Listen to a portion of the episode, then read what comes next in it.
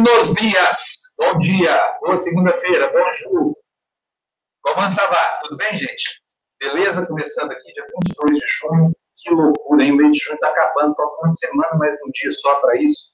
Para mim é o mês mais bonito do ano, não é porque é meu aniversário, não, mas é bonito mesmo. Tem assim, né? É o ápice do outono, daqui a pouquinho a gente vai chegar no inverno, os dias são lindos.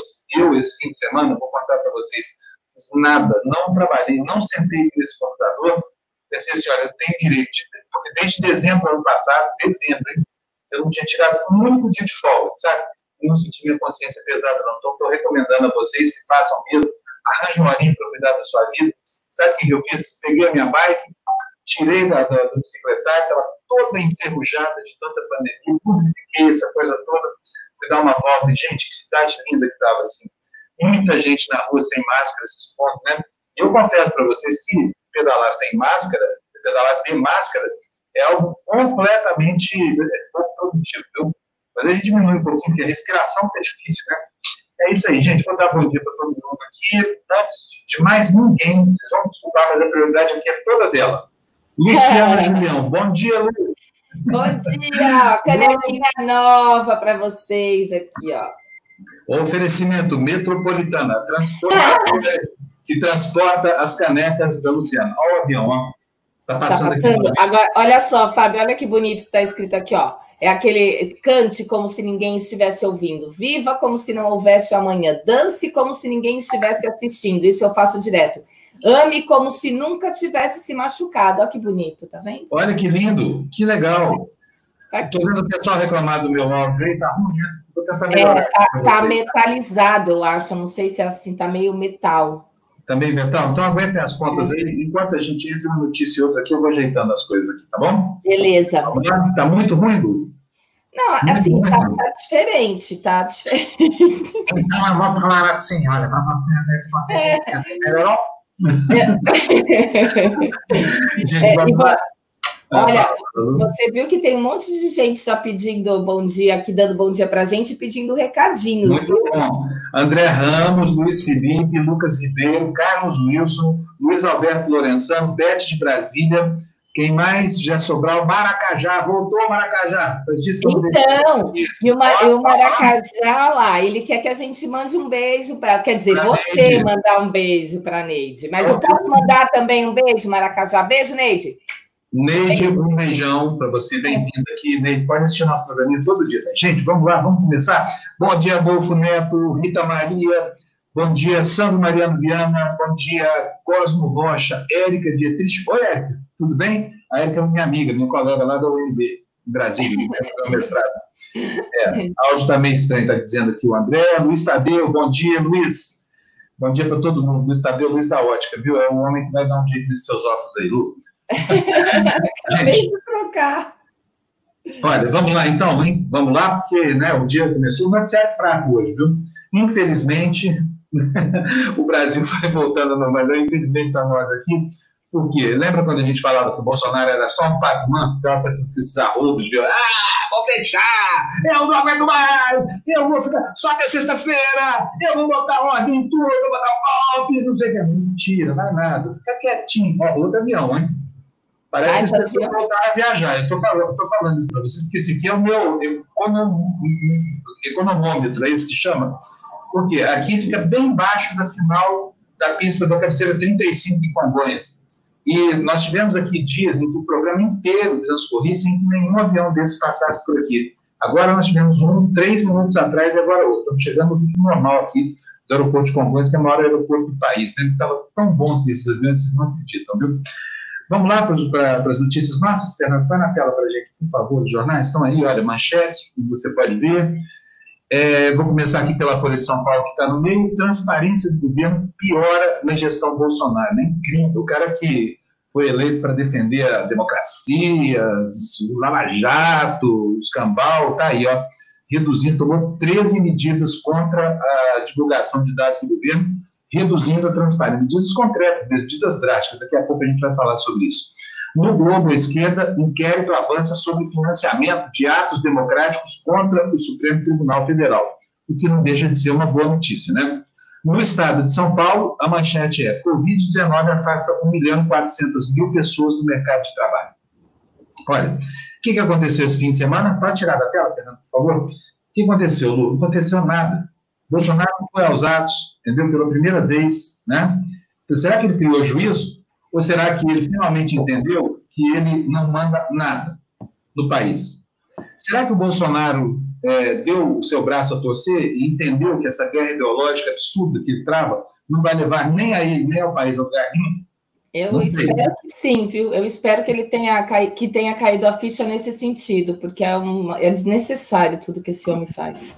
Pois é, então, olha só o que, que aconteceu. Tivemos 50 mil mortos pela Covid, mais ultrapassando a marca, né? E Bolsonaro chorou, ou lamentou, não sei se chorou, chorou, chorar não chorou não, mas estava com ar triste, contrito, lamentando uma morte. É. Mas não era de paciente da Covid. Não. Tá? Não era era de um paraquedista, sabe? Eu, esse Bolsonaro, a sensibilidade dele para a morte civil é zero. O cara é um monstrinho, assim, não tem um pingo de sensibilidade. Vamos ver o que, disse o Bolsonaro quando participou da despedida do velório de um paraquedista, um militar do grupo de paraquedistas. Olha a cara dele de tristeza, olha, como se esse homem se entristecesse com alguma coisa. Vamos lá, Fernando, mostra para a gente o vídeo. Tem uma mãe jamais sonhou passar. nós, pais e mães, damos as nossas vidas pelos nossos filhos. O momento é difícil, de consternação e de reflexão. Da onde viemos, para onde iremos nessa nossa rápida passagem pela Terra. Nós, enquanto jovem especial, buscamos desafios, vencer obstáculos, superar os nossos limites. O jovem Chaves buscava esse objetivo. Ele, no momento, está na ZL eterna, na ZL de Deus, onde todos nós um dia nos encontraremos. Ele aqui, ao buscar vencer um obstáculo, se preparava, treinava, se empenhava, sofria mas tinha um objetivo: formar-se e ser um militar da nossa gloriosa Brigada de Infantaria Paraquedista, cujo objetivo, com as demais forças, Marinha e Aeronáutica, era defender a sua pátria e, acima de tudo, dar a sua vida pela nossa liberdade.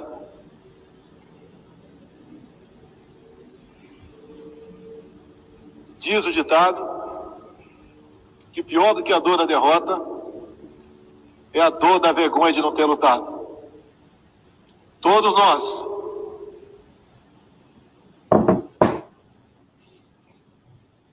Hoje não ter lutado. Bom, a gente lamenta aqui a morte desse paraquedista. O nome dele é Pedro Lucas Ferreira Chaves, 19, ele morreu no dia, no, no, durante o fim da semana é, porque o paraquedas dele não abriu. Então aí foi lá, Bolsonaro, todo conduído. Que, gostei de ver a atitude humana do presidente, viu, Gostei mesmo. Assim, podia ele ter, ter, ter experimentado, vivenciar essa mesma humanidade alguma vez dos mais de 50 mil casos de Covid que ele teve para lamentar. Ele não lamentou, né? Infelizmente, parece que é só quando a morte dele é, é lamentada pelo presidente Bolsonaro, né? Ele tá, ele estava mesmo bem abalado, né? Não tem, e a gente também, da, enfim, todos nós. Não, nós abalado, ele fica abalado também nas nós. Não estamos reclamando que ele não prestou condolência para sua família, não fez bem. É, né? Mas só que tem 50, mais de 50 mil brasileiros morreram, falou uma palavra. Sim. Sabe? Não falou uma palavra. Que, que diabo de coisa é essa? O, que, o, o valor da vida de um militar é maior do que do cidadão civil, por acaso? Sabe? É muito absurdo essa, essa essa, digamos assim, esse silêncio do Bolsonaro em relação né, a tanta gente sofrendo aí. Mas, enfim, gente, vamos tocar o barquinho, por favor. Fernando, mais notícia na tela para nós, por favor. Aí, Carluxo. Fazia tempo que a gente não, não dava é, uma noticinha aqui do Carluxo. Está aí na tela, olha só. Que Deus conforte nossos irmãos argentinos que hoje experimentam a falta do socialismo. O socialismo voltou na Argentina, gente. Eu não sabia, não deu nenhum jornal, só deu isso no Twitter do Carluxo. Então vamos lá, atenção, gente. Voltou o socialismo na Argentina. Eu, eu, ao que saiba, a Argentina nunca foi um país socialista. Fico me perguntando como é que isso pode ter voltado. Vai na tela aí do Twitter dele, vamos ver, Fernando. Que Deus conforte, tão sensíveis os Bolsonaro, hoje cheios de Deus, não sei o que mais, né? Que hoje experimentam a volta do socialismo, a destruição da vida e economia. Estão muito melhor do que a gente hoje lá, apesar da crise que em nosso Brasil as autoridades que prezam pela democracia entendam e se unam no entendimento, entendam e se unam no entendimento, né? É, é, no que podemos brevemente nos tornar, se Deus quiser, Carujo. Sabe por quê? Porque a Argentina tem um presidente da República respeitado hoje, é uma pessoa que se dá o respeito. Não é essa porcaria de governo do seu pai, tá? Então, assim, se isso é o socialismo, queremos o socialismo aqui no Brasil já que venha o socialismo e não libertar. Ai, esse povo deve morrer de medo quando a gente fala isso. Né? Já vem um comunista lá, já vai comer uma criancinha, vai fazer churrasco de criancinha.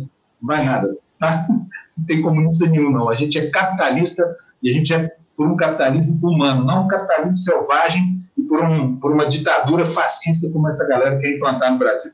Mas vamos tocar o barco aí, já vimos sensibilidade da família muito, né, muito condoída, afinal de contas morreu um soldado, e aí quando morre alguém no Brasil, o presidente fica triste pra caramba, faz discursos condoídos. Cadê a comoção para os caras da Covid, para as vítimas da Covid, para mais de 50 mil famílias resultadas no Brasil, hein, presidente? E aí o Carluxo querendo que a gente vire uma Argentina amanhã, que venha. Seja bem-vindo a voz dessa vez, não? É. Olha, o noticiário hoje, como eu disse, está um noticiário fraco, escasso, né? Produto de fim de semana isso prova uma teoria de que Bolsonaro é que esquenta as manchetes. Então é graças a ele que a gente tem essa, esse frisson na segunda-feira, que hoje não aconteceu, e resolveu ficar quieto lá no palácio e não dar as caras na rua, né?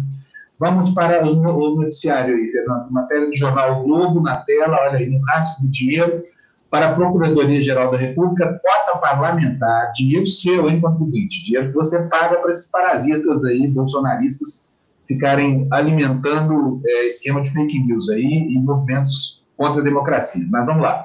Para a PGR, a cota parlamentar foi usada para divulgar atos antidemocráticos nas redes. E aí embaixo você vê as fotografias de quatro deputados, depois a gente fala sobre eles e quanto usuário. Lu, por favor, dê para nós a notícia.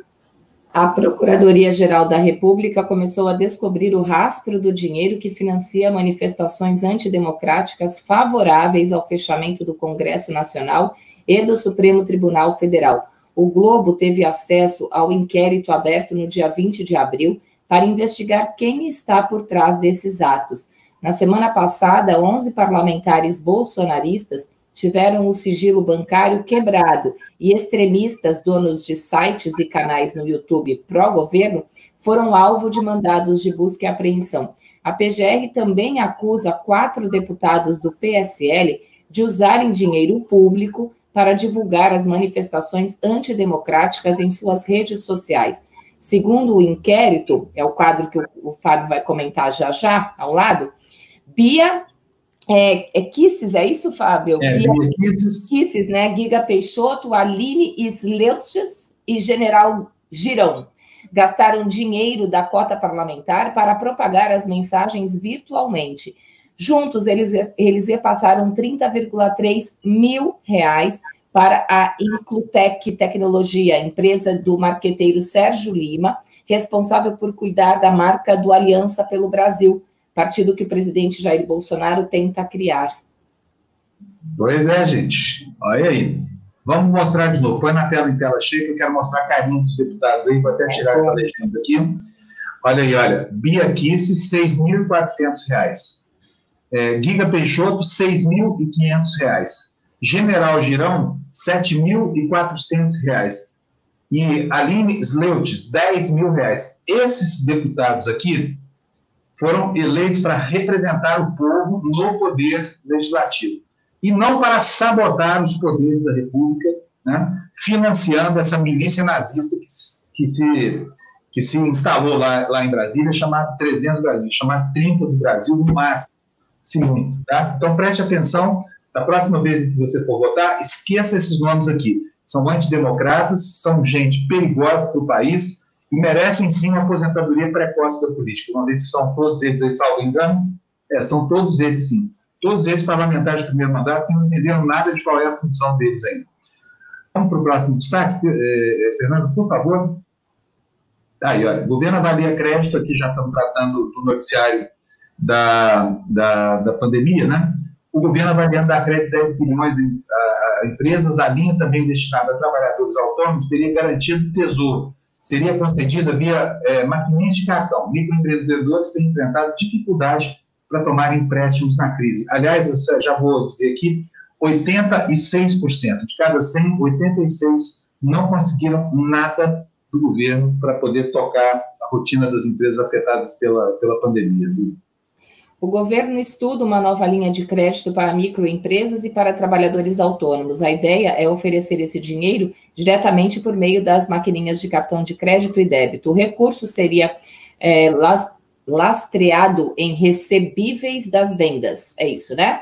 Seriam oferecidos até 10 bilhões de reais com recursos garantidos pelo Tesouro. Os problemas de acesso ao crédito, especialmente para trabalhadores autônomos e para microempresas, micro e pequenas empresas, de, eh, desculpe, é uma das principais críticas ao governo federal durante a crise causada pelo coronavírus. A dificuldade desses tomadores oferecerem garantia. Isso, e está faltando, Fábio, peraí. É isso mesmo? A dificuldade desses tomadores oferecerem parou. Tá na metade. Fábio? Eu Cadê estava sem áudio, estou aqui, Lu. Ah. é que a notícia está cortada, eu não sei não, se. Mas a gente deu a notícia, é isso aí. Ela foi, foi falha minha aqui, me desculpa, tá? De vez em quando eu passo uma rasteira aqui, mas Luciana, essa hora da manhã ela começar o dia bem alegre, né? Não tem menor problema, é que às vezes eu falo, às vezes eu consigo completar, mas esse eu acho que a frase ficou bem, bem é, é, parada, assim. Cortadinha. É. Ó, o pessoal está falando aqui, ó. Capitão, capitão com cara de doente, diz o, o, o Luiz da Ótica, né? E aí, ó, o Carlos fala aqui, olha, ele não sente compaixão, era só a forma narcisista dele de fazer as pessoas gostarem dele. É exatamente isso. E aqui uma pergunta muito pertinente de Fernando Andrade: ó, quem é esse Bolsonaro para discursar? Ele foi expulso do exército por terrorismo. É verdade, sim. Ah, formalmente, não foi assim. Formalmente, ele pediu baixa, né? Pediu baixa, ganhou a patente de capitão, essa coisa toda, ganhou uma bela, uma aposentadoria, um mandato de vereador e isso que a gente está vendo aí hoje, infelizmente. Gente, olha que dia lindo aqui atrás de mim. Olha que, olha que maravilha, olha esse céu. Não é para a gente acordar alegre, falar, puxa vida, que semana abençoada é essa, né? Uma semana que começa com um dia lindo desse, olha, como é que será que não vai terminar, hein? Você tem que pedalar todo domingo, viu, Fábio? Eu, eu, é recomendação aqui agora não é nem minha é recomendação da Lu. Todo domingo você vai pegar sua bike e vai andar de bicicleta. Todo domingo nada, eu vou pegar todo dia. Eu adorei. Ah, melhor ainda. Eu fiz uma, uma matéria para a Band fazendo o, o, Caminho da Fé, que vai de Águas da Prata, no interior de São Paulo, próximo de Franca, né? Até... É, cresci, minha terra, meu padrinho mora lá, cresci em Águas da Prata. Então, então você sabe tanto que aquilo é longe de Aparecida, né? Aparecida que é... Por, por acaso o meu áudio melhorou, Lu? Tá melhorzinho, tá, né, Melhor. né, gente? É, tá um pouquinho melhor, mas ainda tá, não, não tá 100%. Não sei o que está acontecendo aqui hoje, mas daqui a pouquinho a gente resolve. Bom, é, então eu fiz o caminho da fé, são 310 quilômetros de bicicleta em cima, no pico da Serra da Mantiqueira, subidas incríveis, descidas super perigosas, foi lindo isso, faz três anos. Você história. sabe que é, eu, eu fiz o treino da fé, que é, a gente em julho foi de Tremembé para Aparecida, de bicicleta, e algumas pessoas na cadeira de rodas, que é um pessoal que é um grupo que eu participo, empresto minhas pernas, e a gente levou alguns cadeirantes, foram 41 quilômetros e foi super legal. E aí eu peguei uma vontade danada de fazer esse que você fez, fazer a, a rota inteira. Olha, Maracajá, tem razão, viu? O fundo aqui é chroma key, tá? Mas é, é a imagem de uma, de uma câmera que está na minha janela. Então você tem assim um, um, um efeito aqui para colocar essa imagem para dentro, que infelizmente eu não tenho uma janela desse tamanho. Sabe? E eu acho essa imagem de céu azul linda para começar o dia. É, e ela é uma imagem real, tá? É uma imagem dinâmica, tudo mais podem ver que aqui no meu, no meu ombro, aqui, olha. Se vocês observarem bem lá embaixo, vocês veem de quando um carro ou outro passando aí, não passa faixa aqui. Então é um chroma do bem, tá? Bom, vamos lá então. Não é, não é problema no conector do microfone, é alguma coisa do software aqui, é mais complicado um pouquinho, tá bom? Bom, vamos lá, gente. Correndo com as notícias. Fernando, põe na tela para a gente.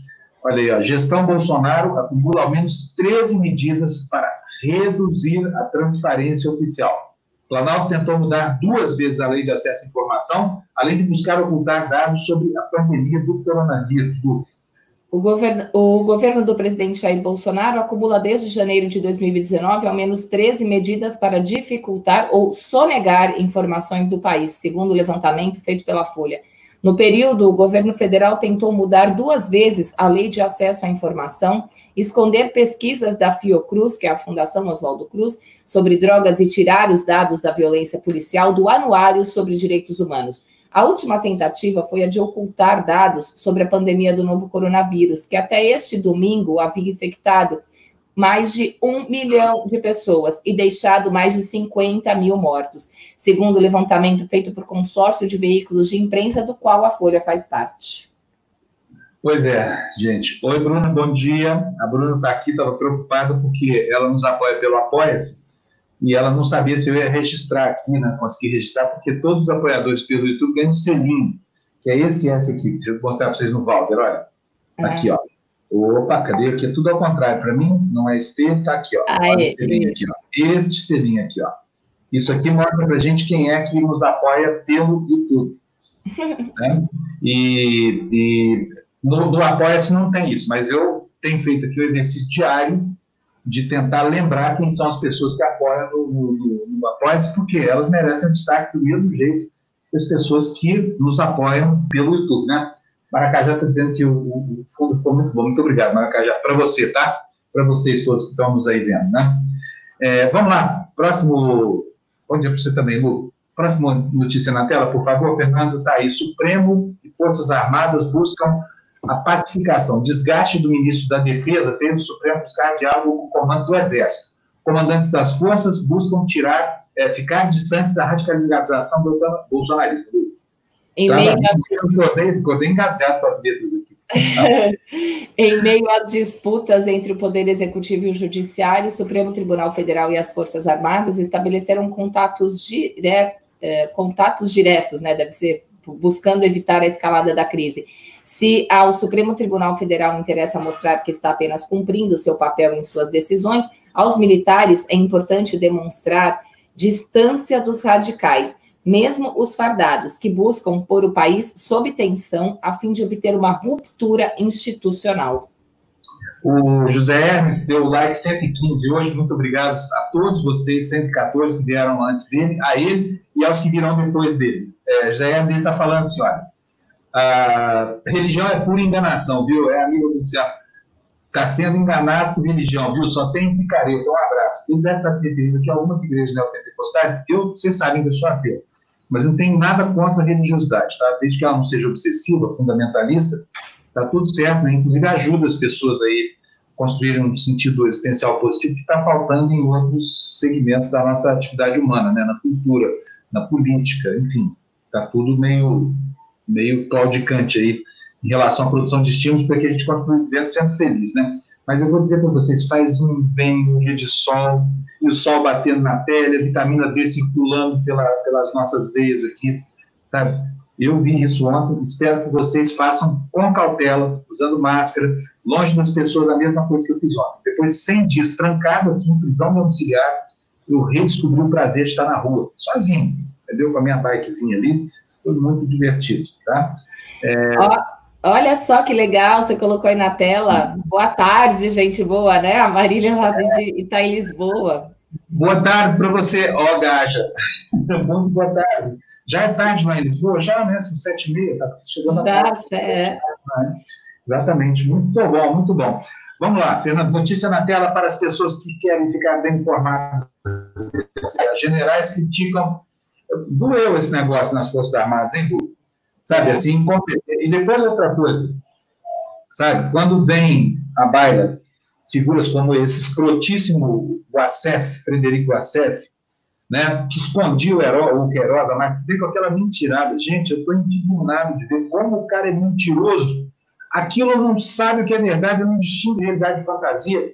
Como assim? Ontem no Fantástico foi localizado um policial, um ex-policial, amigo do Queiroz, que esteve com ele em Atibaia há mais de um ano. Vocês viram isso? Eu Se não viram, pegue na internet, g1.com.br barra fantástico. Está lá no, entre as. Mas não pega agora, não, espera, fica aí, tá? Sai da audiência. Depois do do espectador, você vai lá. Depois da Jéssica, inclusive. É, mas, enfim, o cara falou: estive com ele lá, mandaram desligar. O mesmo esquema que a polícia revela é, na voz do, do, próprio Queiroz, ou na letra do próprio Queiroz, né? Então tá aí, é óbvio. Agora, esse advogado se enrolou, hein? Baita porta de cadeia que esse calzinho aí, hein? Pelo amor de Deus, isso é advogado me prender da República. Como pode? Tanta gente boa no Brasil, tanta gente íntegra, impoluta e tudo mais, e o cara contrata um vigarista desse da CEF, sabe? Um mentiroso quanto mais. O cara, há um só tempo, ele ferrou o Queiroz. A mulher do Queiroz que vazou, né? Aliás, tem a hashtag agora. Onde está a mulher do Queiroz? Né? Ele ferrou o Bolsonaro, ferrou o Flávio Bolsonaro, enfim, ele, a, a, estratégia desse, desse advogado exótico, né? Provocou tanto mal que eu tenho certeza absoluta que os clientes dele devem estar repensando a contratação. Se é que ele tem algum outro cliente além do, do Bolsonaro, né? A empresa da, da, da ex-mulher dele, no entanto, está faturando horrores, hein? 53 milhões, 53 milhões em contratos com o governo federal já realizados 41 milhões. É dinheiro da boa. Tudo bem, é uma empresa grande, essa coisa toda, mas aumentou barbaramente o número de contratos depois que esse Bacef se tornou aí o advogado desse pode, o rábula da família Bolsonaro. Mas tá certo, a família Bolsonaro tem que ter um advogado de porta de cadeia, né? afinal de contas vão precisar daqui a pouco, né? A coisa está caminhando muito rapidamente. Mas, enfim, estou falando isso tudo por quê? Porque as Forças Armadas parece que estão começando a entender que são fiadoras, se é que são, de um projeto autocrático em que você tem uma mistura, uma mescla de rachadinha com milícia, com peculato, com fake news, com tudo que há de pior no Brasil hoje, está aí essa família Bolsonaro envolvida com isso, né? Eu, fiz até uma pergunta do dia no Twitter que queria repassar para vocês. Alguém aí na sua família é, ao mesmo tempo, envolvido com rachadinha, com milícia, né, suspeita da, da morte de Marielle, é, enfim, alguém fabrica fake news, e pior, se você, você deve ter algum cara, na minha família tem, tem um médico que fica fazendo discurso pela cloroquina e a favor do Bolsonaro. Vocês acreditam numa coisa dessa? Pois eu tenho um parente assim. É uma desonra para a família. O caso está lá, ele fazendo, lá está tá fazendo o partido da bala lá, né, o P38 Aliança, está lá ele ajudando. O, o que preocupa é quando as pessoas começam a deixar a ideologia tomar o lugar da expertise que elas, que elas, que elas devem exercer. Né? E, bom, as Forças Armadas parecem estar se cansando desse, desse, dessa mescla toda de maluco, com um antidemocrata, com um bandido comum no poder, com essa coisa toda. E aí nós temos manchetes como essa que você está vendo aí. Ó. Generais criticam a presença de oficiais da ativa no governo. Por quê? Está pegando mal para eles. Entendimento nas três forças é que o escolhido, como Ramos e Pazuello, deve sim ir para a reserva ao assumir o posto de natureza civil. O discurso de distanciamento das Forças Armadas da política é prejudicado pela presença de militares da ativa na gestão Bolsonaro. Os ministros da Secretaria de Governo, Luiz Eduardo Ramos, e da Saúde, Eduardo Pazuello, por exemplo, são generais da ativa. O entendimento geral nas três forças é de que o escolhido, ao assumir o posto de natureza civil, deveria pedir transferência para a reserva. Ramos disse recentemente que pretende aposentar a farda para se dedicar à articulação política do governo. É, passou da hora, viu, general? O senhor está trazendo desonra para a sua corporação. Sabe, está trazendo preocupação para o país. O fato de o senhor vestir a farda e ser, ocupar um cargo civil pode denotar erroneamente que as Forças Armadas apoiam esse desgoverno Bolsonaro e as suas ameaças fascistas. A gente sempre tem esperança de que os generais brasileiros tenham entendido que o lugar deles é, é o de zelar pela integridade do território, guerrear se houver uma guerra, né, cuidar das nossas fronteiras. Né? Eles fazem até mais do que isso no dia a dia. Por exemplo, trabalham duro lá na Amazônia, fazem, é, ocupam áreas que, que, que, são problemáticas, né? levam serviços médicos e até a capelania para a Amazônia. Então, eles são muito importantes, sim, mas devem ficar lá cumprindo suas funções, onde eles têm expertise, eu repito, e não nos assombrando e nem permitir que nos assombrem em seu nome, né, Lu? Porque aí não dá. Concorda? E o preço a pagar é muito alto, sabe? Assim, não bastasse essa, essa discussão até hoje sobre 1964, sobre tortura, sobre essa coisa toda horrorosa que aconteceu, essa noite que se abateu, essa noite de 30 anos que se abateu sobre a nossa história, isso custou muito caro a reputação dos militares. Né? E a gente espera que eles entendam que o papel deles é, porque senão nós vamos ter até uma boa oportunidade no futuro, se houver um golpe apoiado a polícia de anular a, a, lei da anistia, e aí vai ser pior para vocês, vocês concordam? Velhinho, de pijama, participar de cada coisa que até Deus duvida, até o diabo duvida, né? Enfim, não brinquem com isso, porque não é bom para vocês, tá? Vamos falar de pandemia agora, Lu. Bora. Se você quiser, lógico, se não quiser, procura outro assunto aqui. Olha é. isso aí, olha isso, que bonito. Mas você sabe que aqui eu fui caminhar ontem, né? fui caminhar, estava um dia bonito, eu fui caminhar na praia. E, e também estava, claro, né? Não estava que nem a gente está vendo nessa foto, mas estava bem movimentado, as pessoas pescando sem máscara, criança na areia, surfista no mar, um monte de gente assim na praia. É, muita gente. E, lógico, na praia não dá, se o pessoal vai sem roupa, direto de máscara, né? É. Eu, eu fui andar de máscara, eu boto minha máscarazinha e fui caminhar. Mas, eu, mas acho que eu era, eu, eu era tipo um, uma alienígena na praia ontem. um alien na praia, é. né? É. Bom, é, então vamos lá, vamos, vamos ler a notícia, gente. Essa notícia é muito ruim, sabe por quê? Porque já está acontecendo, sabe? A, a recidiva, uma segunda onda, sabe? Fica em casa, pelo amor de Deus, não seja, não seja estúpido não vai se matar porque você acha que acabou. Não acabou, nós estamos no pico. Estamos morrendo mais de mil pessoas por dia desde sempre, sabe? Aquela, aquele declínio da curva, aquele ponto de inflexão da semana passada acabou. E nós vamos começar agora a ver cenas de terror no Brasil, hein? Porque do jeito que as, que as pessoas estão na rua fazendo, olha, teve uma festa aqui num prédio aqui em frente, um desses que vocês estão vendo aqui no fundo aqui, teve uma festa que eu fiquei impressionado, deve ter umas 50 pessoas na varanda. Ninguém estava usando máscara. Peguei até meu binóculo para olhar, gente, que povo sem juízo. Né? Estavam lá fazendo festa. Daqui a pouco, basta um convidado desse estar tá? assintomático, pronto. Os 50 vão passar a transmitir a doença. Né? Então, vamos lá, gente, notícia na tela. Olha, aqui o André Ramos, aqui no Rio Grande do Sul, infelizmente, os casos de coronavírus aumentaram. O comércio voltou, voltou, voltou a fechar em muitas regiões e na capital. Desde sábado, o governador está sendo destruído nas redes pelos adeptos do capitão, mas ser destruído, André, por adepto do capitão, é uma honra. A gente aqui adora o gado, entendeu? A gente bate no coxo, põe sal para atrair os bolsominions para cá, porque aqui eles podem ter uma aula de, de civilidade, de comportamento, né? E quem sabe até um arrependimento que os leve a ser ex-bolsominion, né?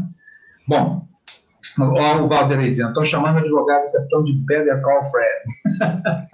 ele é estranho pra caramba, né? Fala a verdade, hein? Ele, as, os memes comparando ele com personagens histriônicos, eles são muito divertidos, né? É, é. Bom, a, a, gente não leu a notícia do Não, Rio, a né? gente vai ler a notícia, eu ia discutir isso agora. Eu ia falar, bom, lê pra gente, por favor. Então vamos lá. Nem parecia uma cidade no início de um processo de reabertura com 5.832 mortos pelo novo coronavírus mais que o triplo de Portugal ou cinco vezes o total da Argentina. O primeiro domingo do inverno foi de sol no Rio, com praias cheias do Leme a Grumari.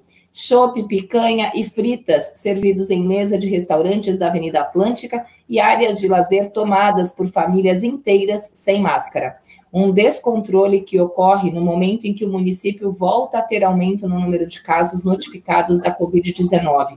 Foram 8.718 novas confirmações do dia 14 até anteontem, a maior quantidade das últimas quatro semanas. E aí a gente olha, põe a foto aí na, na, na tela, Chico, por favor, Fernando. Olha, você olha na foto, é óbvio que você não vê ninguém de máscara, né? É um, é um absurdo, olha. Nem o policial que está aí no quadriciclo parece estar tá usando máscara. Será que ele está usando máscara? Pode ser que eu esteja enganado porque a, definição não deixa ver. Mas se ele estiver usando máscara, é o né? Todo mundo aí, ó, peladão na praia de boa, pegando coronavírus, que é um, um desastre completo, né? Em compensação, nem todo mundo é irresponsável. Volta para cá para nós aqui, Fernando. Nem todo mundo é irresponsável. As pessoas continuam em casa, né?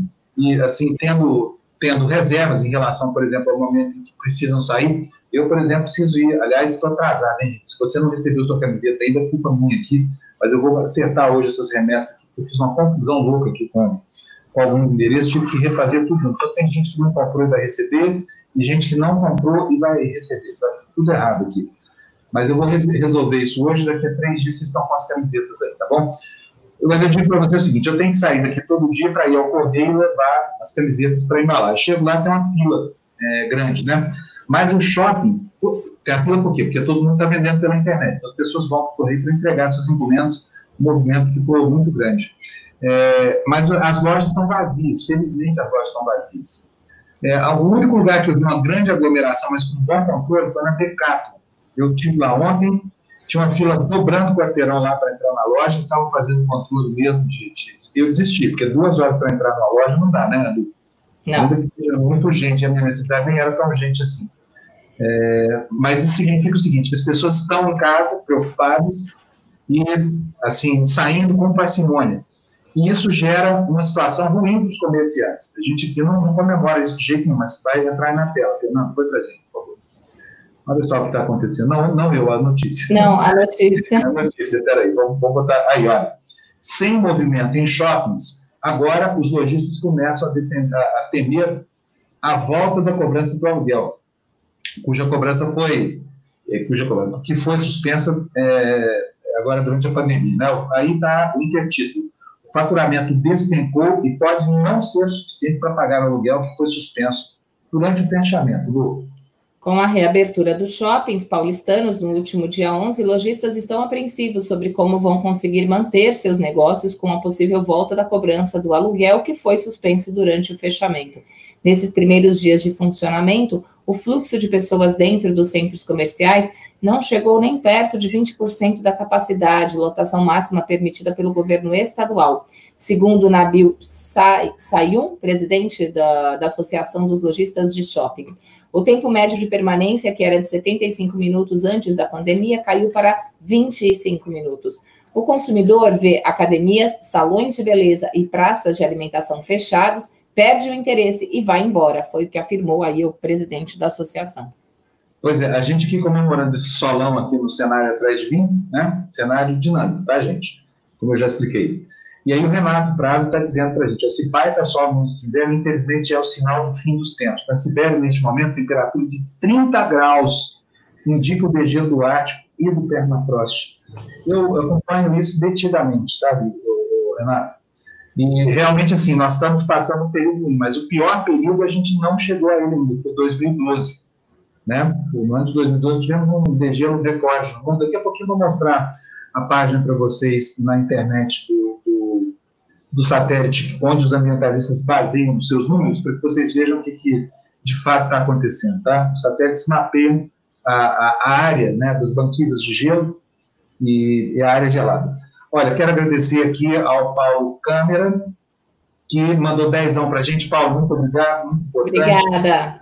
Aproveito aqui para ir já pedindo a você que, se você acha que a gente é importante, por favor, faça também a mesma coisa. Ele nos diz: Bom dia, pessoal. Obrigado pela simpatia, pelo estímulo, pelas informações. Fora Bolsonaro. Yes! Fora Bolsonaro. gente, uh, vamos tocar o noticiário? Vamos? Notícia na tela, Fernando, por favor.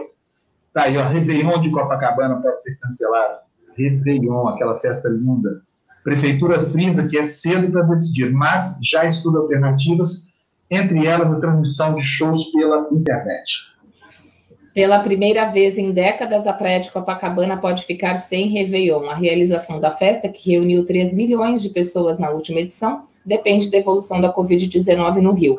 E apesar da Prefeitura frisar que ainda é cedo para bater o martelo, alternativas já são estudadas entre elas a transmissão dos shows pela internet, num modelo parecido com as lives que vem fazendo sucesso nesta quarentena, e uma maior distribuição de palcos pela cidade para diminuir a concentração de pessoas na orla. Meus amigos, sabe como eles me, me apelidaram, Fábio? Ah, como te apelidaram?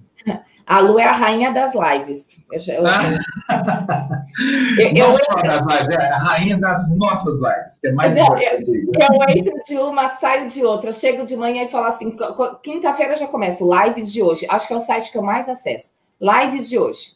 Aí eu começo. Na quarta tem o Dave Matthews Band, que eu adoro, à noite tem. E eu vou indo. É que não é live do, do, do Dave Matthews Band, é, são shows que eles estão reprisando, mas é maravilhoso. E aí eu começo, entendeu? Aí ontem meus amigos assim, a Luciana é a rainha das lives, ela sabe tudo. Ô, ô rainha das lives, deixa eu trocar você de lugar. Olha só, você vai sair da direita e vai continuar na direita, não tem jeito. Porque eu fico olhando para o outro lado, parece que eu estou desprezando é. Na verdade, a posição. Eu estou achando que você está olhando para a janela. Quando eu vi você. Não, não, não é. Não. Eu estou olhando para a janela. Na verdade, eu estou olhando, deixa eu ver se eu ponho aqui para vocês, para vocês verem como é que é aqui. Olha só. Aqui na minha, na minha na, na, esquerda do vídeo tem um monitor. Na verdade, ele fica à minha direita, porque é a imagem invertida, né? Não é a imagem do espelho. E deixa eu ver se eu consigo mostrar para vocês aqui. Vai furar meu chroma key aqui, olha aqui. Ó. E esse monitor aqui, tá vendo só? É que eu fico ah. olhando para ele. Entendeu? Entendi. Então você fica aqui, você está à minha esquerda. Tá. Quer dizer, você está à minha direita e à esquerda do vídeo. Portanto, fica cruzado isso aqui. Deixa eu botar de novo aqui a câmera onde ela estava. Bom, melhor assim, né? Vamos lá, o Tebni me escreveu, gente, dizendo o seguinte, que o Fábio usa uma cadeira alta e que parece cabelo de mulher, tem que falar para ele tirar aquilo de trás dele, está. Tebni, não tem problema, nós estamos vendo o período da identidade, da da identidade social declaratória. Então, eu me declaro mulher para usar essa cadeira, porque ela é muito boa para minha coluna, tá? Vamos lá, gente, notícia na tela, Fernandito, ponha para nós, por favor.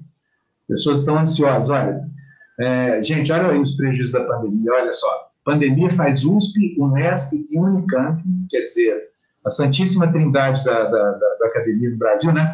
Perderem ao menos 1 bilhão e 200 milhões. Em maio, os recursos já foram suficientes para pagar os salários dos professores e funcionários. As instituições tiveram de usar um fundo de reserva. Universidades estão na linha de frente do coronavírus, seus hospitais atendem doentes e seus cientistas pesquisam o vírus.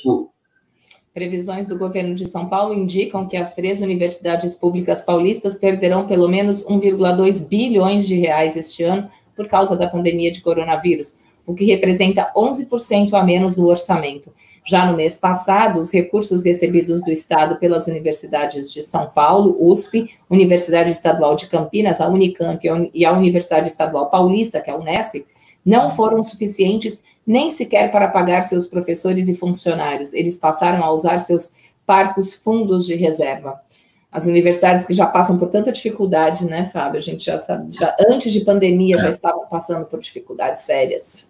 É, é isso aí. É muito triste, né? Um país que tem que teve ministro da educação chamado Weintraub.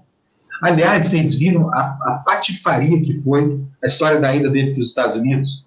O cara usou um cargo que ele já não tinha mais de fato, né? O presidente da República, em pessoa, postergou a demissão dessa alma penada chamada Abraham Weintraub, para que ele pudesse pegar um avião e entrar nos Estados Unidos sem sofrer a restrição da quarentena, né? que importa qualquer brasileiro. Portanto, assim, foi uma, uma ação de impostura em que o Estado brasileiro é usado para promover a, a situação pessoal de um sujeito, por quê? Já não era mais nada. E ainda que fosse, ainda que fosse não foi aos Estados Unidos em missão governamental. Foi para lá fugindo do Brasil. Foi isso que aconteceu, né? Olha, agora, sabe, a, a, ele vai ter que ficar por lá é, durante três ou quatro meses só esperando a, que a nomeação dele seja avaliada, né? Em outubro deste ano, acaba o mandato. e aí, o que, que vai fazer? O governo Bolsonaro vai fazer outra indicação? do mesmo nome para compor a diretoria do Banco Mundial? Eu acho que isso é uma, uma, uma, bobagem. Em todo caso, é o seguinte: é melhor esses propícios lá, longe daqui, do que aqui enchendo nossa, do que aqui. nossa paciência, né? Gente, vamos lá, então. A, a, próxima notícia é curiosa. Olha só, a gente está vendo essa onda de violência policial aí. A Folha descobriu o seguinte: olha, que está faltando tenente na Polícia Militar de São Paulo, tá? PM de São Paulo sofre apagão no comando em meio a casos de violência policial. Veste de tenentes e sargentos aumenta as chances de desvio de conduta, é dizem especialistas, segundo a Folha de São Paulo. Os recorrentes casos de violência envolvendo policiais militares de São Paulo têm ligação direta, segundo especialistas ouvidos pela Folha, com a distribuição do efetivo, que provocou uma espécie de apagão no comando operacional na Corporação Paulista, com déficit de tenentes e sargentos. Das 2.961 vagas para os tenentes existentes na corporação, há um déficit de 40, 450 cargos. Isso representa 15%, cerca de duas vezes a capacidade de formação anual da Academia do Barro Branco, Escola de Oficiais da Polícia Militar Paulista. Já com relação aos sargentos, das 7.483 vagas destinadas às segundas e terceira classes, 2.196 não estão ocupadas, segundo dados do governo. Fábio, Fábio deve estar passando avião, gente. Ele, ele sumiu. Pronto, voltei, voltei. É, só detonando, está dizendo aqui para a gente, Fábio, você passou voando pelo assunto empresas. Não, eu critiquei aqui, aqui né, é, é, algo tão evidente que, que prescinde de uma, de uma análise mais estruturada, né? A vontade que a gente tem é só de falar um palavrão mesmo. E, enfim. Olha, tem aqui um outro comentário aqui em relação aí do entrar para os Estados Unidos, está aqui, discordo, o Fábio Herado está dizendo discordo da minha posição, eu falei que é melhor esse tupiço lá que ele aqui, né? E ele lembra o seguinte, lá, é mais um Olavo a se desenvolver sem risco da justiça alcançá-lo. É verdade. Só que, Erasmo, o, o, número de olavistas é pequeno no Brasil, são cerca de 50 mil. Não tem mais gente do que isso que apoia esses estupiços todos aí, entendeu? Aquilo é, é como se fosse. Uma, e, e, lá em Miami, eu acho que vai entrar, vai mais né, no, no, no, verão louco, que vai ser esse verão quente pra caramba e tudo mais, vai ficar mais preocupado com a praia do que com a nossa praia que a gente espera, né? Vamos ver se, se acontece isso. Bom, vamos lá, Fernando, notícia em lapelita, por favor, senhor. Olha aí, ó. Restrição a estrangeiros é estendida por mais 15 dias. A decisão do governo federal que proíbe a entrada eh, de viajantes, com algumas exceções, foi publicada no sábado. Pois é, essa restrição foi da, dos estrangeiros em decorrência da pandemia do novo coronavírus. Em, em portaria publicada em edição extra do Diário Oficial na noite de sábado, o governo diz que a medida considera a declaração de emergência sanitária pela Organização Mundial da Saúde e a necessidade de dar efetividade a medidas de enfrentamento à crise. Muito bom. Olha, gente, vamos, vamos eu queria mostrar aqui para vocês a, a, a, a, um mapa de temperaturas, mas está difícil aqui, agora eu vou mostrar depois, tá? Prometo que daqui até o fim do jornal eu venho com essa, essa informação para vocês. Enquanto isso, a gente segue lendo os jornais de hoje para você. Vamos lá, Fernando, na tela, por favor. Aí, olha, é incrível, né? A despeito de uma portaria é, mandar raça e cor de pacientes de Covid-19 são, são ignorados. A maioria dos estados não coleta informação importante para a estratégia de combate à pandemia. Pesquisadores alertam que a população negra é mais vulnerável a fatores de risco para óbito pelo coronavírus, como hipertensão e diabetes. A falta de dados raciais viola uma portaria de 2017 do Ministério da Saúde, que determinou que todos os profissionais de saúde devem preencher o campo raça-cor de formulários de atendimento a pacientes. Entre as razões elencadas estão a melhoria da gestão do SUS e a relevância da informação para estudos de perfil epidemiológico. No entanto, somente Alagoas, Amazonas, Ceará, Espírito Santo, Paraná, Rio Grande do Norte, Rondônia e Rio Grande do Sul cumprem a determinação. Gente, eu queria pedir a ajuda de vocês para espalhar a notícia da nossa existência por aí. Nós somos muito novinhos, a gente tem crescido muito. Aliás, esta semana a gente atinge 50 mil pessoas no nosso canal do YouTube. É um crescimento espetacular. Tem crescido entre 43% e 27% ao mês, sabia, Lu? É um crescimento super significativo. Nosso canal está se tornando cada dia que passa mais importante, né? Só que a gente precisa crescer muito mais. A gente tem contas para pagar aqui, essas contas só serão pagas quando essa audiência estiver multiplicada talvez por 10. Então, por favor, se você puder nos ajudar espalhando a notícia da nossa assistência, indicando o nosso canal, já é uma grande coisa, tá bom? Então, previamente, já agradeço aqui.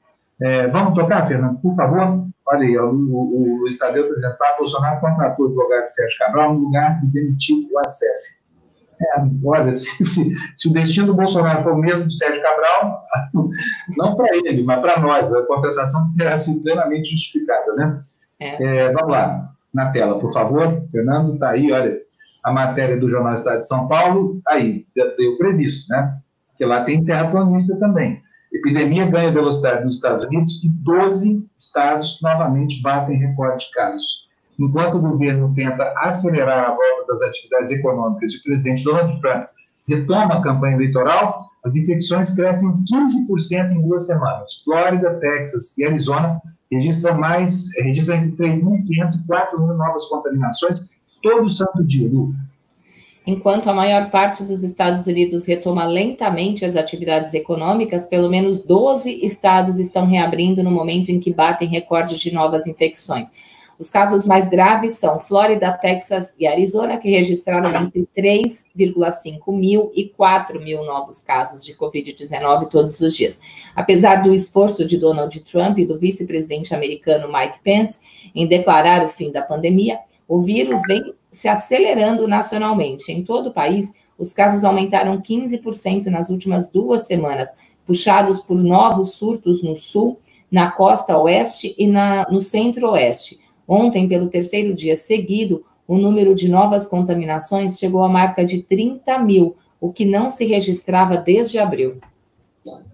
Ah, é. Olha aqui, ó. O André está dizendo que, que hoje a Cintia, vai ter, a Cintia vai ter tempo extra aqui. Vamos abrir com ela o Tertúlia ela vai usar, porque na sexta-feira ela não conseguiu nem falar aqui, nós tivemos uma inversão, porque normalmente a gente, é, a gente deixa esse horário das nove às nove e meia para que os correspondentes possam fazer uma geral do mundo, já que o nosso noticiário aqui no Despertador está muito focado nas notícias do Brasil, especialmente por causa da, da crise institucional e da, da, da, do coronavírus, né? Gente, olha aqui, ó, quero agradecer muito o, o Nicolas Strix, deixou vintão aqui para gente. Nicolas, Obrigado. E diz o seguinte, gente, enquanto a pesquisa do Estado de São Paulo sofre cortes de verbas, o Centro de Pesquisa em Doenças Inflamatórias da USP gera avanços no combate à Covid-19. É exatamente isso. Exatamente. É aí que estão os cientistas que podem nos livrar dessa doença horrorosa, sabe? Trabalhando a tua, a, efetivamente no desenvolvimento da vacina, fazendo aquilo que a indústria farmacêutica não faz, que é pesquisar. Uh, então é uma pena tudo isso que está acontecendo. É uma pena esse anti-intelectualismo, esse movimento todo governo e tudo mais. A gente lamenta muito isso aqui, viu? Olha, e aí o Carlos está nos dizendo aqui, está dando a sugestão, Carlos, vou chamar, tá? Eu gosto muito do Flávio Rico, ele é um cara que vem estudando a televisão brasileira há décadas, ele entende direitinho quais são os movimentos e eu quero falar com ele para que a gente tenha em perspectiva ah, ah, o que é que foi que aconteceu com os nossos veículos, né? Pode ser, se ele topar, eu vou ver amanhã no Extremo Imprensa, tá? Vamos ver se eu consigo trazê-lo amanhã para o extremo interno. Mas obrigado pela sua sugestão, tá bom? É, olha, achei que hoje estava tendo greve geral aqui na TV.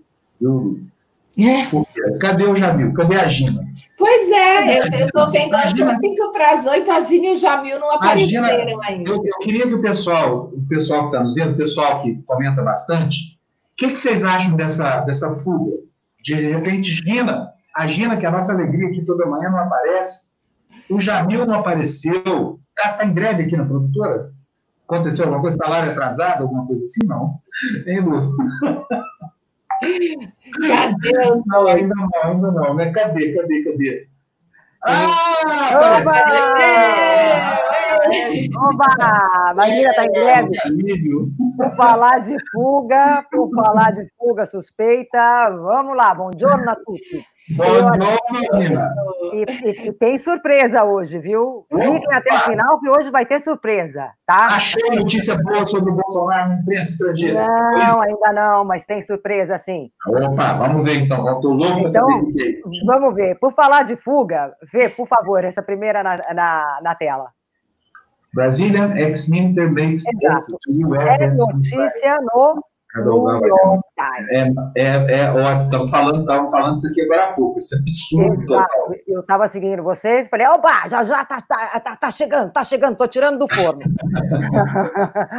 a, notícia, é, a notícia foi publicada no dia 21, ou seja, ontem, o título: O ex-ministro brasileiro é, faz uma saída rápida rápida para os Estados Unidos, enquanto os inquéritos abalam o governo. Em uma semana tumultuada, o presidente Jair Bolsonaro e seu ministro eh, da Educação renunciou e desembarcou em Miami sob as nuvens de uma investigação criminal.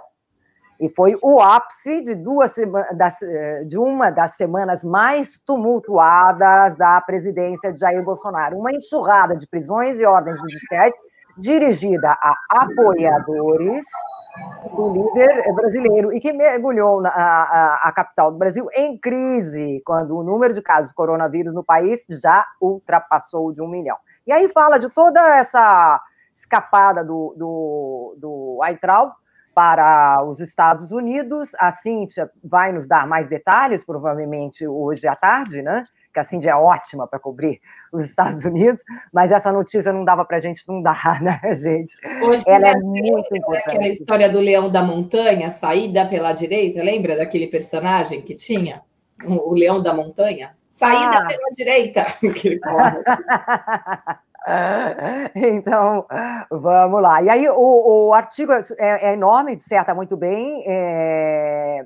Então, fala assim: então, na sexta-feira, Abraham Weintraub, um dos tenentes mais punhazes do presidente.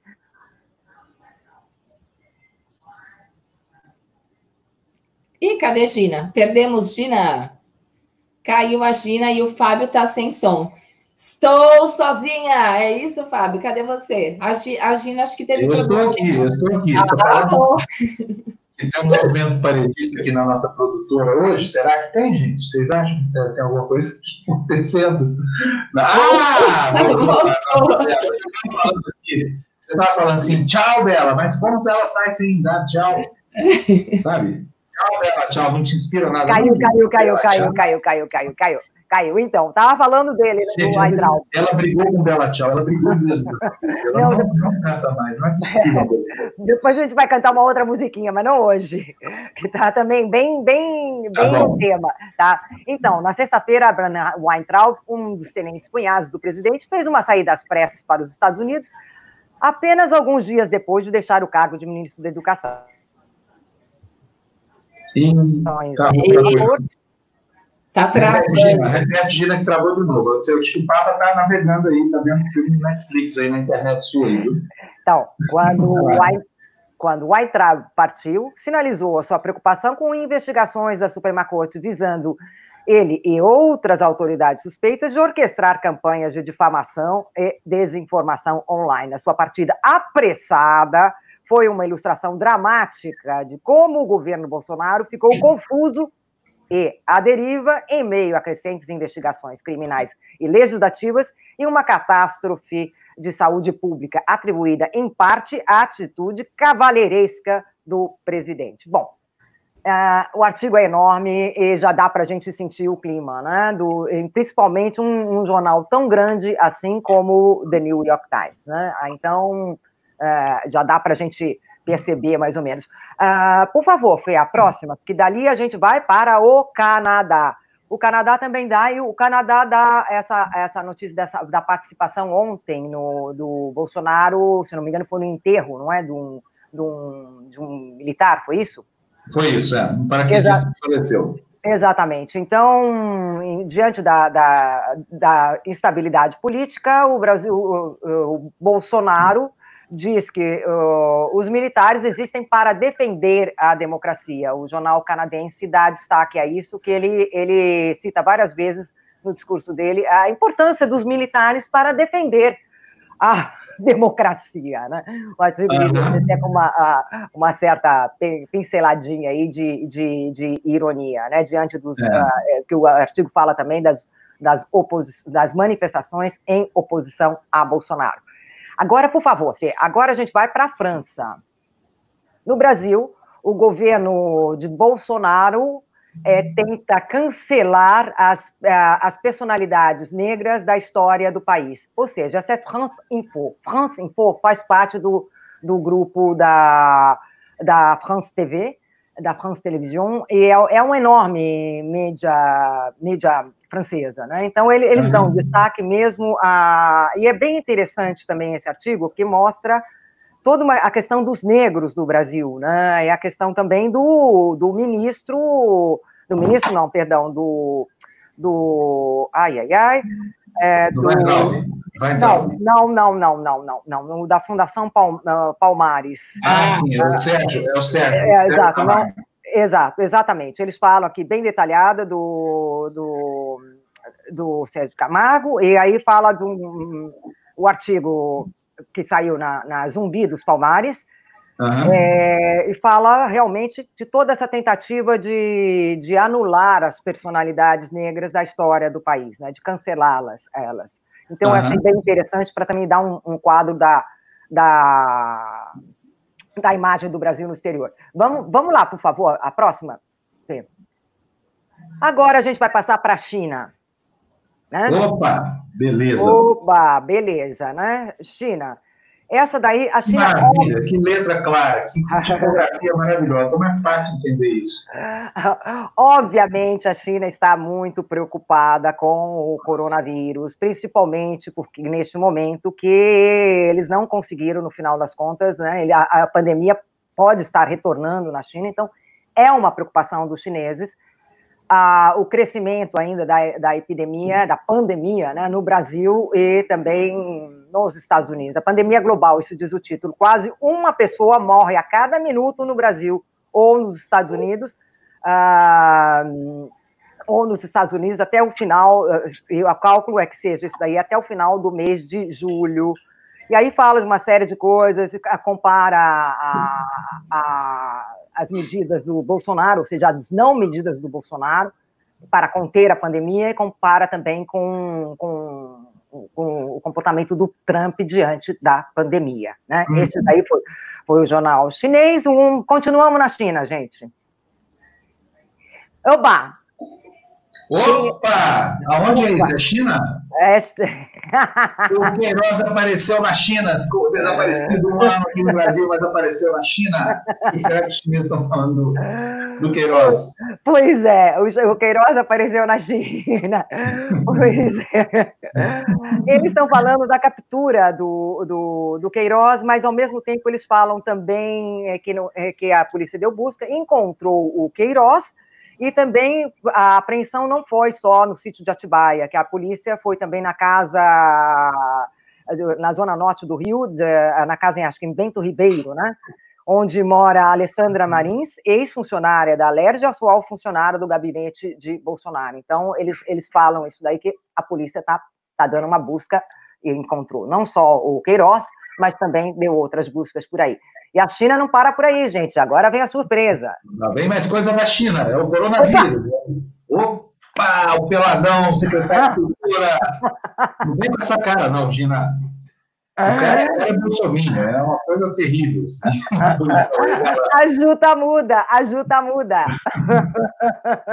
É verdade, eu estava aqui, o peladão, o peladão. Ju, Juta muda. Emudeceu. Meu marido também, olha, confesso para vocês que meu marido também ficou mudo. Ele entrou no. Ele, ele gostou da forma? Não, não, ele entrou no escritório e eu estava ali pesquisando, né? Pesquisando. De repente, ele só dá uma olhada assim no que estava no computador. Ele fala: ah, ah, Gina, você não tem que pesquisar notícias sobre o Brasil? Eu falei, é notícia do Brasil.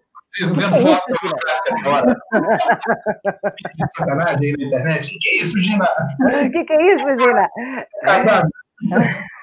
e eles também dão... estamos falando sobre o governo brasileiro, não é? É sacanagem, sim, mas é outro tipo de sacanagem. e, e, o legal, coloca grande, por favor, uh, Fê. O legal é que tem, inclusive, aquela, aquela barrinha ali no fundo da, da coluna vertebral, né? aquela coisinha para obscurar realmente o que, que, o que, que aparece por lá, né? Uhum. e ó, a notícia do seguinte: é certa vez filmei a estrela uh, como uma iluminação nua, como o, o ministro da Cultura. O Brasil mudou o seu novo chefe do Gabinete da Cultura, dia 19. Coincidentemente, todos os antecedentes os outros, os anteriores a ele, vieram do teatro. A nova sessão do ministro da Cultura, uh, Farias, também, que também era ator da novela, papapá, papapá, e aí fala, não sei se você dá para vocês ver, fala que ele, ele, ele, trabalhou nos anos 90 na Malhação, hum. mas tá, e que depois ele, ele mesmo disse que mais tarde tirei uma foto deitado nu no sofá de couro, revelando os, os, os braços e quadris lisinhos. Né? Fala liso. Lisinho tá acreditando. Tem isso nessa matéria mesmo? Tem. Eu mando para você o link no. no mas não adianta, eu não sei ler essa língua. Não, não tem problema. Não tem problema, mas para as pessoas que falam, não, a Gina fica inventando notícia, Fica nada. Não, não, eu vou mandar o link para vocês nos comentários. Saindo daqui já já eu mando o link lá e posto para vocês verem, mesmo que o sabe, que o, o, o, cara tá lá, lisinho, né? lisinho. Ai, meu Deus do céu, aí, ó. O Nicola tá, tá dizendo, Gina! Comporte, Gina! Pois é, pois é, Gina, aguarda, próprio li, próprio li, li, li, é, é notícia, gente né? É notícia. Aí, para vocês eh, não duvidarem, por favor. A, a, China. Saiu na China, o que, que eu posso fazer? É, a imagem do Brasil é essa. Ai, é muito bom. Temos mais, Gina? Mais foi uma chanchada internacional sobre o Brasil? Não, é a mesma matéria. Ele mostra outra foto dele. Outra foto dele um pouquinho mais séria. Mas essa na China foi a única que, que, que fala um pouco também, menciona em uma linha, uh, se você puder dar uma olhada, está escrito lá em, em, letras compreensíveis, menciona o Weintraub, né? A epidemia, a epidemia do coronavírus, aliás, foi, foi recentemente foi de, o, o, o ministro da Educação de extrema direita renunciou, uh, Weintraub renunciou na quinta-feira. É isso que diz a informação, e se limita só a uma linha, porque eu pensei que os chineses ficassem realmente muito, ficaram muito, muito zangados com as declarações do Weintraub a respeito da China, né? Eu falei, bom, então a China vai vai estar tá pronta, né, para pegar o Weintraub, né? E, é. e, aí não, gente, aí a China pegou mais o, o, o, o, o, o, o peladão. Peladão, peladão. Ótimo. Gina. Falei. Tudo bem, não tem problema. Aqui nós somos uma empresa democrática, que chama TV Democracia, não é à toa. Bom, a gente termina a nossa conversa no Tertulo daqui a pouquinho. Tá aqui, acabou a greve aqui, acabou o movimento paredista. Olha quem apareceu aqui, ó. Jamil Chagas!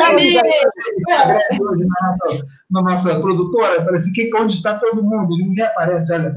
Apareceu até a Jéssica, que já desapareceu aqui de novo. Deixou essa fotografia. Perdão, perdão. Deve ter aderido ao movimento de vocês, já viu?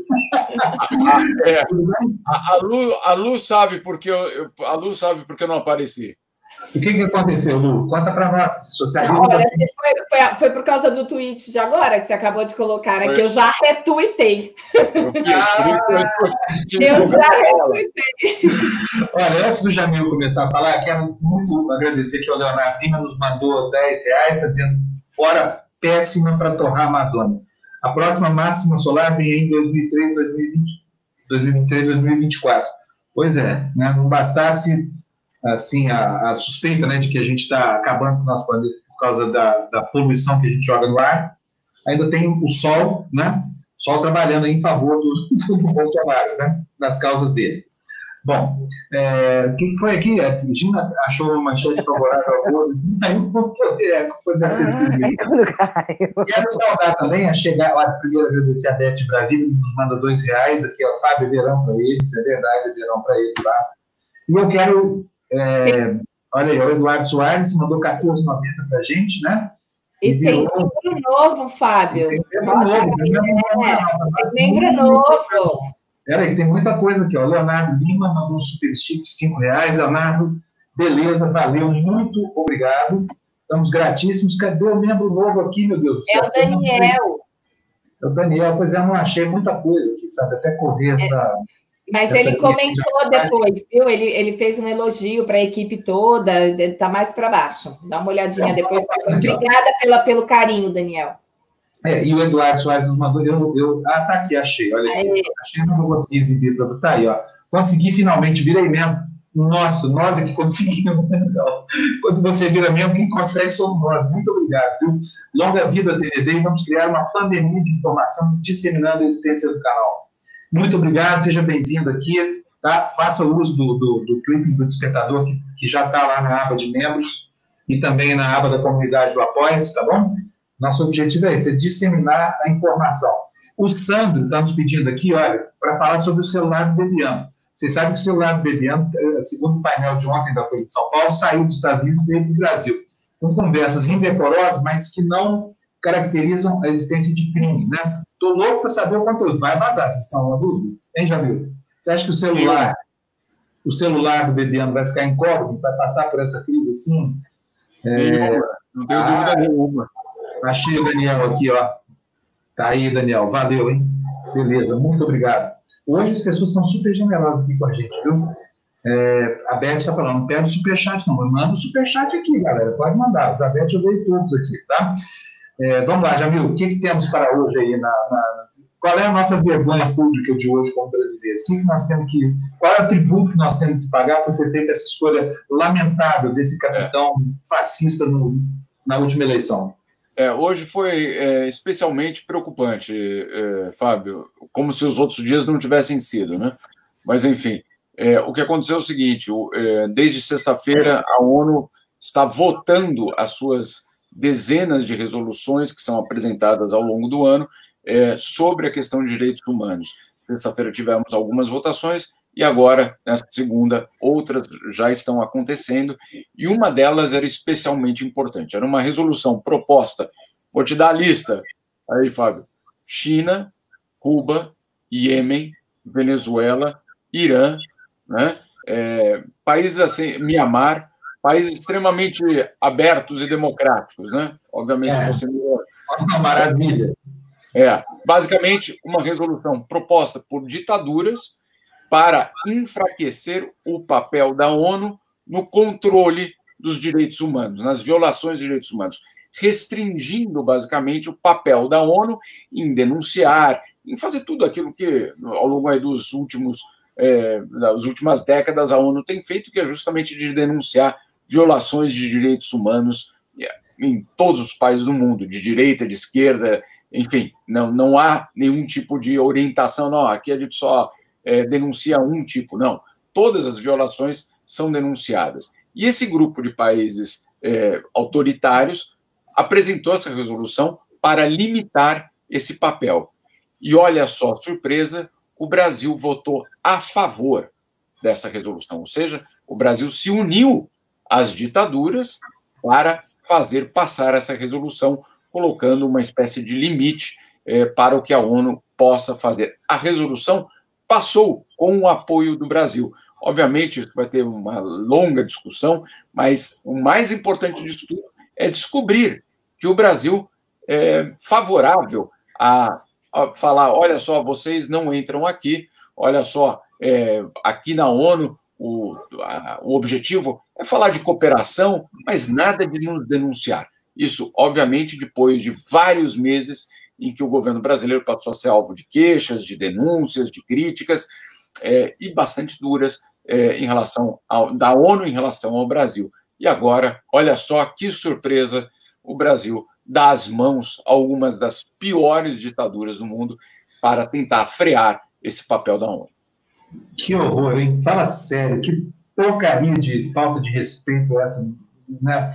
do Brasil por si mesmo. É um absurdo esse negócio. Como assim?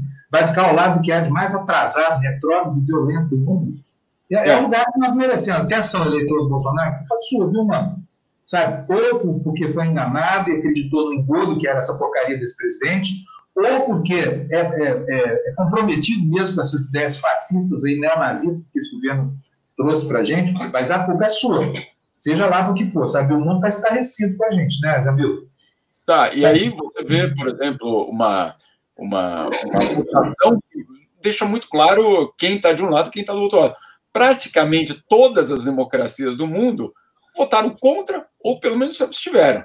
Né? É, agora, é, votar a favor coube justamente a esse grupo de países, eu diria, nada apresentáveis no que se refere a direitos humanos. Você pode ter várias outras considerações sobre esses países. Agora, não dá para dizer que existe liberdade de expressão na China. Não dá para dizer que você tem uma democracia é, a pleno vapor na Venezuela e em Cuba. Você não pode dizer que a liberdade religiosa em Mianmar está funcionando, né? Uhum. Não. Ou, ou, que no Irã não existe é, é, violações. Ou seja, quando são esses de países, os países que apresentam uma resolução, obviamente é, é, é de se dar três passos para trás. É, agora, é, isso vai ter uma reação, eu imagino, bastante grande das ONGs, é, ONGs que estão extremamente preocupadas com esse comportamento do governo brasileiro. Perguntando o seguinte: o que é que quer dizer quando nós damos a mão para esses governos? qual é a mensagem que está sendo passada. Isso é um ponto principal, Fábio Lu. Que horror. Bom, já temos aí o que lamentar nessa segunda-feira que mal começou, né, Jamil? É. E vamos seguir assim ao longo da semana, com certeza, porque já dizia o velho e bom varão de Tararé, de onde nada se espera, daí que não sai nada mesmo, né? É. Mas o problema nesse caso é que ele indica uma posição muito clara. Né? Não é só a faixa fecha é, Congresso na, na, na, porta do, do palácio.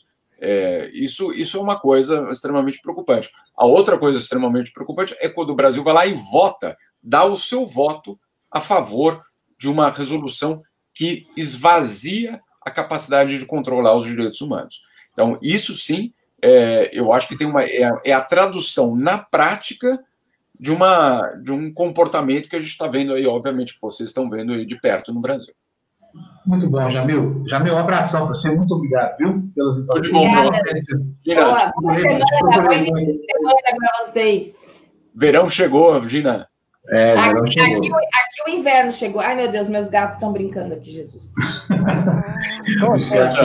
Ó, então, um beijão, Gina. Um abração, Jamil. A gente se encontra daqui a pouco no Tertúlio. Tchau, Jamil. Obrigado. Até amanhã, viu? Olha, Fico feliz saber que não havia um movimento paredista em curso aqui na nossa produtora.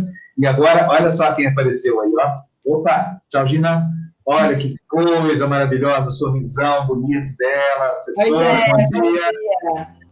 Tudo Bom bem? dia, gente. Segundou, né? Hoje é o Dia Mundial do Vou Começar a Cuidar da Saúde e Vou Treinar, né?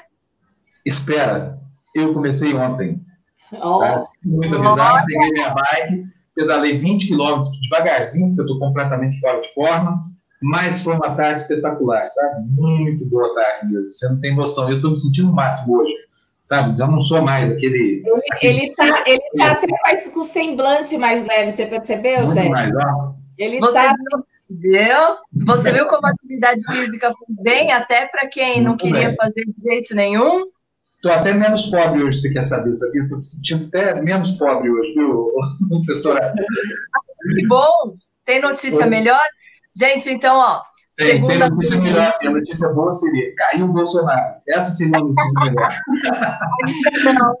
Ainda não. Ainda não. Ô, Jéssica, deixa eu falar uma coisa. A Beth de Brasília está aqui mandando tweet para mim, muito fofa, viu? É, e ela falou uma coisa mais bonitinha, que adora as minhas canecas, que acho que a Jéssica também vê. E ela falou que espera que o Fábio faça as da TV sob minha orientação. Ó, que legal. Que faz o quê? Que, que, que as canecas da TV você faça sob minha orientação. A Beth me mandou aqui no, no, tweet, no Twitter. Então, não só sob orientação, mas se você quiser tomar conta da caneca, principalmente da distribuição. eu tomo. As camisetas me deram um site aqui sobre como é difícil ter agora vender pela caneca. As canecas eu cuido, eu estou me comprometendo aqui. Então, a Dani, minha ex-mulher, que é uma pessoa que eu adoro, ela, ela dá um duro danado. Ela tem uma lojinha pela internet. Assim, gente, é um trabalho, vocês não imaginam. Eu fui fazer esse negócio de camiseta, ela falou: ó, oh, cuidado, você não sabe o que te espera. Resultado: hoje eu fico aqui metade dos meus dias tratando de embalar a camiseta e pegar endereço. Ainda faço tudo errado. Mas agora eu peguei o jeito aqui, vai ser rápido, tá, gente? Se vocês tiverem tanta paciência aí, fiquem, fiquem tranquilos aí. Olha, quem quiser ainda tem a venda, tá? E você que é membro do canal, você pode comprar a sua camiseta até com 100% de desconto, paga só a frente, tá? É, a gente não está mais vendendo por 35 reais, tá? É, mas, em compensação, todo mundo que vira membro do canal, se der uma contribuição para nós como parceiro, significa 50 vezes, ganha camiseta de brinde, tá? E todo mundo que já fez essas tapas tem direito. Então, reivindique a sua, tá? Entra lá na aba de, de, de, na sua aba do mural. Eu vou, hoje eu vou fazer uma reciclagem dos códigos dos cupons de desconto para que você possa solicitar a sua, já que tem direito a ela, tá? Essa camiseta que a Lu está tá vestindo. Mostra aí para a gente, Lu. A Lu que é a nossa modelo e manequim. Somos 70%. Oh, oh, oh. É que, é que a parte de baixo não dá para mostrar. Professora, a aula de hoje tem, vai precisar de quê? Gente, a aula de hoje eu coloquei de novo uma, uma foto aí. A aula de hoje é para quem se identifica com essa imagem ou conhece alguém que se identifica. Mapura. Cadê essa imagem? Ah, ai, sim. Ai. Hum, eu sei uma pessoa que se identifica com isso. É, então, muita gente se identifica. No começo da aula eu vou explicar sobre essas má, essa má postura, vou explicar o que isso acarreta e vou dar exercícios que podem corrigir aí essa má postura. Então, hoje nós vamos precisar, sabe do quê? Da sua toalha de banho.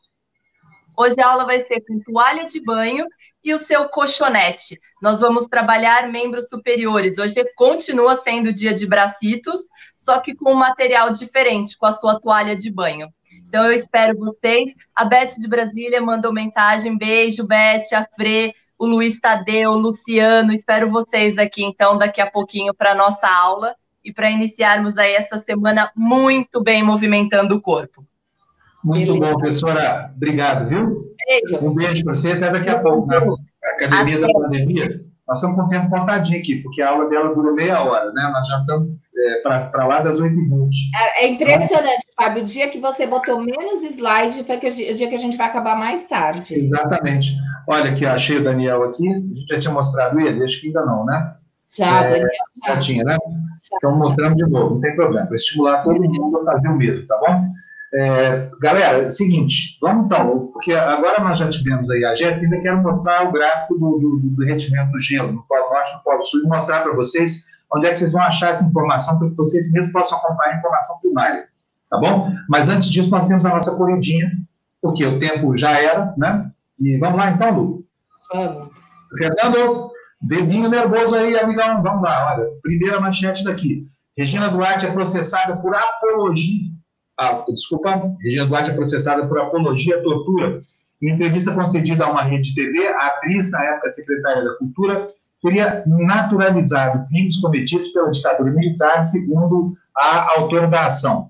Lígia Jobim, que é filha do diplomata José Jobim, sequestrado e morto em 1979. Próximo destaque, Fernando. Em um mês, Pazuello ganha apoio, mas gera crise com dados. Apagão de informações sobre Covid-19 afeta a imagem de militares como ala moderada do governo. Próximo destaque na tela, Fernando. Vamos lá. Escalada de mortes aumenta a apreensão nas periferias, dizem lideranças locais sobre a violência da polícia em São Paulo. É isso aí. Foi. Próximo destaque. Acabou? Acabou. Acabamos acabou, acabou. Bom, eu tinha prometido mostrar para vocês onde é que vocês vão buscar dados sobre o aquecimento global, que é um tema recorrente que nos preocupa a todos, né? É, há duas vertentes, basicamente. Uma que diz que o aquecimento global é provocado pela atividade humana na Terra, porque a gente queima petróleo, queima hidrocarbonetos, isso gera CO2 e o CO2 não testa a atmosfera. É uma vertente. Tem outra vertente que diz que o aquecimento global é provocado não por isso, mas por, um, por uma atividade solar que ciclicamente aumenta, né? E nós vamos ter um pico de uma dessa, dessas ondas de, de calor solar agora entre é, daqui a dois ou três anos, né? É, é, é, o pico, é o ápice do, do ciclo solar. Mas vamos mostrar aqui para vocês agora, olha só. Se você quiser saber o que, que de fato está acontecendo, é, vou colocar aqui para vocês bem grande. Isso aqui é, é, o, é, o, é, a página NOAA na internet, que traz para a gente aqui as informações olha, do Ártico, aqui nesse quadradinho, e do Antártico. Vamos para o Ártico primeiro, né, o Polo Norte. Qual é a diferença? Olha, formou a linha aí. A diferença é a seguinte: o Ártico ele é, ele é formado por uma. Ele é como uma rolha de gelo flutuando sobre o mar no norte do planeta. Né? Ali não existe terra por baixo, tanto que os submarinos cruzam por baixo toda essa camada de gelo aí. O que, que a gente pode ver? Ó? Este ano, essa linha azul aqui, tá vendo só? Isso aqui é a área de gelo dia por dia anotada pelo satélite NOAA nos Estados Unidos. Esse gráfico não é tratado, tá bom? Então, olha, nós tivemos, essa outra linha vermelha aqui, olha, essa vermelha que eu vou tentar mostrar agora, tá vendo só? Essa linha aqui é do que aconteceu no ano de 2012. Foi o pior de todos os anos em relação ao derretimento da calota polar. Alguns ambientalistas, como por exemplo James Lovelock, né, que depois que as suas previsões deram errado, fez uma autocrítica e entrou em desgraça, o que, que ele previa? Ele previa que em 2012 ia desaparecer completamente a banquisa de gelo lá do, do, do, do Ártico. Acabou não acontecendo. Então, quando a gente tem o mapa, eu vou até aumentar um pouquinho aqui, vocês podem ver, a linha azul, que é essa linha aqui, que é o que está acontecendo esse ano, em alguns momentos ela está abaixo em área da linha vermelha, que é essa outra aqui. Nós tivemos aí um período, olha, que veio do dia, é, do dia 2 de março para cá, isso ficou mais agudo do que no ano de 2012, ou seja, ficamos pior do que no pior período da nossa história. Mas agora a linha passa a convergir, tá vendo só? A gente entra no verão com o recorde de 2012 sendo igualado pelo que está acontecendo nos nossos dias. Olha, são 10.424 milhões de quilômetros quadrados de gelo. É muito pouco. Olha, é... agora eu vou mostrar para vocês na Antártica, Polo Sul. O que está acontecendo lá? Nós temos aqui, olha, a linha azul, é, subindo aqui, no, no, dia 172 desse ano, dia 20 de junho, nós tínhamos 13, 13 milhões 495 mil quilômetros quadrados de área gelada. Em 2012, nesse mesmo dia, nós tínhamos 12, mil, 12 milhões de quilômetros quadrados, tá? Aliás, não é 12 mil milhões, são 12 bilhões, é isso? Não, é 12 bilhões de quilômetros quadrados, é demais é 12,79 milhões de quilômetros quadrados de área gelada ali. Portanto, estava um pouco abaixo do que está esse ano, que é uma ótima notícia para nós. Não chegamos ao que há, que há de pior né, em relação ao, ao Polo Sul do planeta, onde estavam concentradas preocupações com extinção de tudo, essa coisa toda. Então é isso, gente. É, o endereço é esse aí que vocês estão vendo. Eu vou mandar para vocês isso aqui. É, vou mandar como mensagem aberta para todo mundo que quiser consultar o mural do Apoia, você vai para lá e também a aba da comunidade do YouTube, tá bom? Se você quiser dar uma passadinha por aí, já faz logo a sua assinatura do nosso canal, tá bom? E dê logo seu apoio. É isso aí. Terminamos eles. Algumas das mensagens sempre vão ficar sem ser lidas aqui nesse, nesse horário, né? Mas eu quero agradecer a todo mundo, né? Que, que nos apoia aqui. Quero dizer ao Luiz Tadeu, Luiz da Ótica, meu amigo, nosso vizinho lá da, da produtora, que a Patrícia Campos Melo já está convidada antes do canal existir. Só que ela está orientada, ela é, é muito amiga minha e eu tenho uma grande admiração por ela. Ela, ela vai para o extremo imprensa assim que os advogados dela derrubarem essa, essa orientação para que ela não fale, tá? Ela prometeu e vai cumprir, tenho certeza que a Patrícia é uma pessoa que não descumpre compromisso, né? Então é isso, gente, acabamos, está feliz com você hoje? Estou, né? Um beijo para vocês, olha, são 8h28, a Jéssica hoje vai terminar em cima da pinta do Tertúlia. Mas, a aula dela é importante. Pega uma toalha de pano, só isso que precisa para a aula. Vou sair da dela e vou para yoga, que eu tenho yoga às nove, tem que sair correndo. Tá bom. É, a, a Lu é uma, é uma mulher que muito dedicada aos esportes. Vocês podem ver que ela vai fazer a aula da Jéssica e depois para yoga. Vou dar uma descansada lá, né? Bom, gente, valeu. Obrigado para vocês, obrigado por que se inscreveram, para os que curtiram, para os que suportaram esse barulho que avião passando aqui na minha casa para vocês todos. Olha, a gente se encontra daqui a pouco, 9 horas de arquitetura, e depois, ao meio-dia, nós temos o que legítimo programa para a comunidade LGBT, para que a gente entenda como a comunidade LGBT entende esse mundo novo que a gente vive, né? Tchau, tchau, tchau. Bom dia para vocês. Tchau, tchau, Valeu, tchau, gente.